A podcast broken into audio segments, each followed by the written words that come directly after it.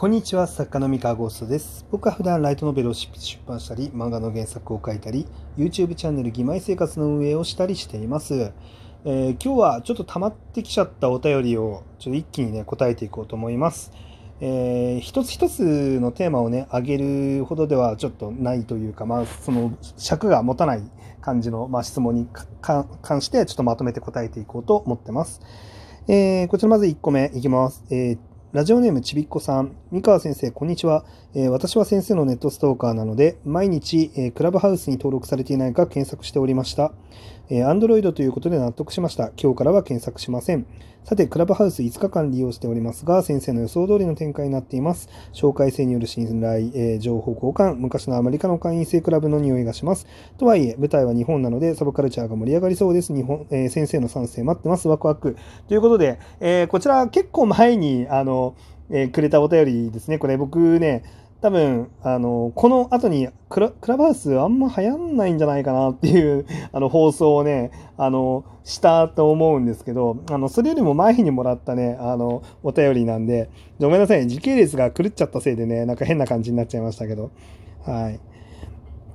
クラブハウスね、多分ね、結局、Android 版が出る前に、こう、盛り上がりが落ち着いちゃいそうな雰囲気がありますね。まあ、あの、盛り上がりが続いてたらね、あの、始めようと思いますけど、今のところは、はい、Android 版がないので。うん。はい、えー続けまして、えーデデデデースさん、デデデデデースさん、えーっとですね、えー、イモウザアニメで、えー、式部先生、CV 花澤香菜さんのラメが見たい聞きたい症候群を発動中なのですが、アニメで楽しめる可能性はありますか？えー、式部先生の意外性、ギャップがわかる重要なフレーズだと個人的には思ってます。えーもしかしてこれはラノベの文章だから面白い部類に入るものなんでしょうか？いや、あの、まあ、あの、まだね、ちょっとアニメでどういう描き方をするのかっていうのは、まあ、僕の口からは全然言えないことなので、まあ、答えられないんですけど、まあ別に、ダメってことはないのではっていうふうには思いますけどね。まあ、ちょっとわかんないですけど、まだ、あの、アニメがどうなるかは。はい。まあ、実際その、式部先生の、あの、ギャップが、えーわかるシーンっていうのは、しっかりちゃんと、えーアニメでも描いていかなきゃいけないだろうなって思ってるんで、まあ、そこは、まあ、うまいこと、なるんじゃないかなって思ってますけどね。ラノベの文章だから面白い部類に入るっていうのは、まあ、まあでもどうなんでしょうね。まあ、式部先生のキャラクターのギャップ性は、まあ別にラノベの文章じゃなくても、あの、アニメでも、まあ、活かされるものじゃないかなって思ってます。はい、続けまして、えー同じくラジオネームデデデデースさん、えー、ノーイモーザノーライフというね、あの、活かしたメッセージとともに、えー美味しい棒をね、あの、送っていただきました。あの、投げ銭ありがとうございます。えーっとですね、はい、続けまして、えーへこんだアルミカンさん、えー先生はどの時間帯に執筆されますか、えまた1日に何時間くらい執筆されますか、え今僕は自分に合ったえ執筆の時間帯、1日の執筆時間を探すため、いろいろ試しているので、先生の執筆サイクルを知りたいです。えまた、他の作家さんの執筆時間帯、1日の執筆時間もご存知であれば教えていただけると嬉しいです。えーと、まあ僕は基本的には朝起きて、まあ、お昼ご飯を食べる前までの間に、えーある程度連絡仕事および、まあ、ちょっと時間に余裕があったら執筆の仕事もし、で、えーお昼ご飯を食べ、で、午後になったら、まあ、ちょっと眠くなってたら昼寝をし、えー眠くなってなかったらそのまま、えー仕事をし、まあ、執筆をしっていう感じで今やってますね。え何時間ぐらいになるんだろうな、合計で。うーん、まあ、6時間以上は書いてるんじゃないかなって思いますか。うん。えーっと、そうですね。他の作家さんの執筆時間帯、1日の執筆時間。えっとね、他の作家さんのことをそんなに詳しいわけではないんですけれども、えーまあ、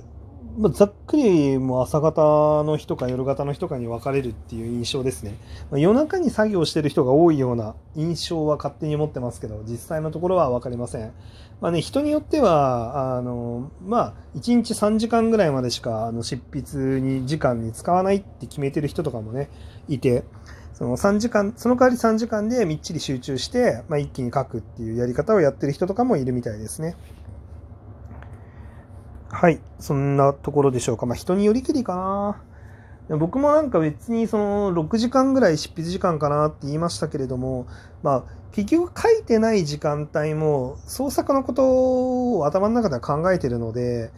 まあ、基本的にはなんか書いてるようなものかなって思います。はい。はい、続きまして、えー、ラジオネーム DJ 特命さん。えー、三川先生はアイデアに詰まった時はどうしますか？アイデアに詰まった時はですね、はい、あ、以上、以上ですね。はい。ありがとうございます。DJ 特命さん。えー、っと、答えさせていただきますと、えー、アイデアに詰まった時は、まあ、ふて寝したりとか、まあ、小説読んだり、映画見たりとか、まあ、いわゆるインプットか現実逃避ですね。うん、アイデアに詰まった時は。まあ、大体そのなんか、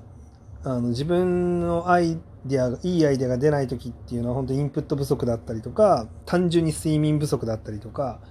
あの気分が乗ってない時とかだったりするんで、まあ、整うまで待つっていう感じですね。はい。続けまして、えー、次の質問はねちょっとね回答に長長めに時間取ろうかなと思ってるんですけど、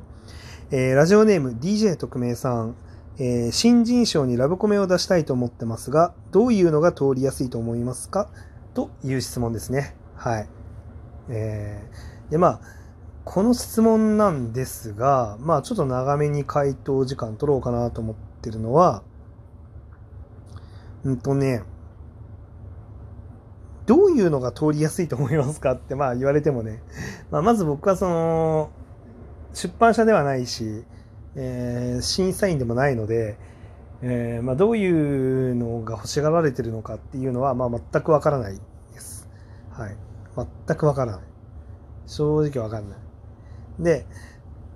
ただ、まあ、間違いなく凡庸でつまんない作品は取られないです。はい。えー、凡庸でつまんない作品が取られることは絶対にないっていうのは、まあ、言い切れますね。で、まあ、面白い、最低限ちゃんとあの面白いとかよくできてるとかっていうのがすごい大事になってくるんですけどそれは別にジャンルとか関係なくですね、うん、ラブコメだろうがラブコメじゃなかろうが、まあ、物語としてよくできているとか、えー、語り口が軽妙で面白いとかまああの、まあ、いろんな評価軸で評価されて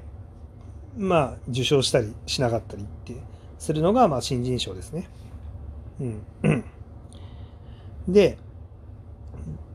ただね、一応、その、新人賞に通るかどうかは分かんないですけど、じゃあ、その、面白いって思われやすいものがどんなものなのかっていうのぐらいは、まあ、お答えできるんで、お答えすると、えっとですね、えー、まあ、みんなが好きな王道の方っていうのがあって、それをしっかり抑えながらも、えー、こうちゃんとと独自独自のスパイスっていうのが作品に込められてるっていうのが、まあ、大事かなって思ってます。でそういう作品はまあ高評価になりやすいんじゃないかなっていう気はしてるんですよね。うん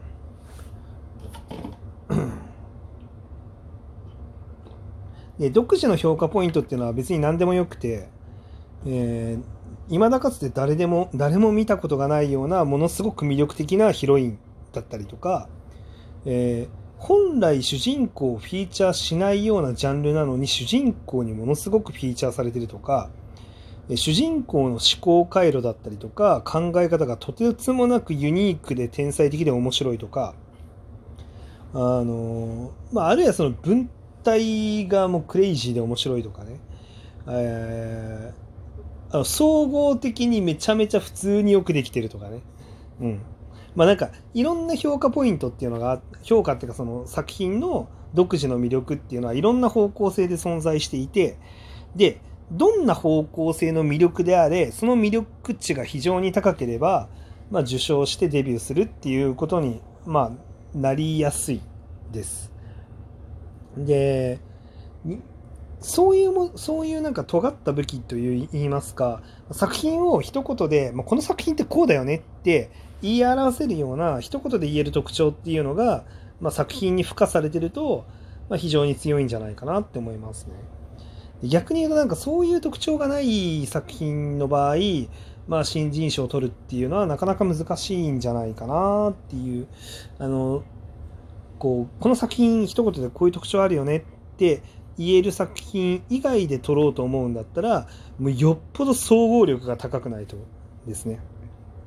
物語の構成よし文章力も高いキャラクターも魅力的っていう感じで、まあ、あらゆるあの評価ポイントで、えー、高評価、うん、突出したものはないけど全部めちゃめちゃ高いみたいな。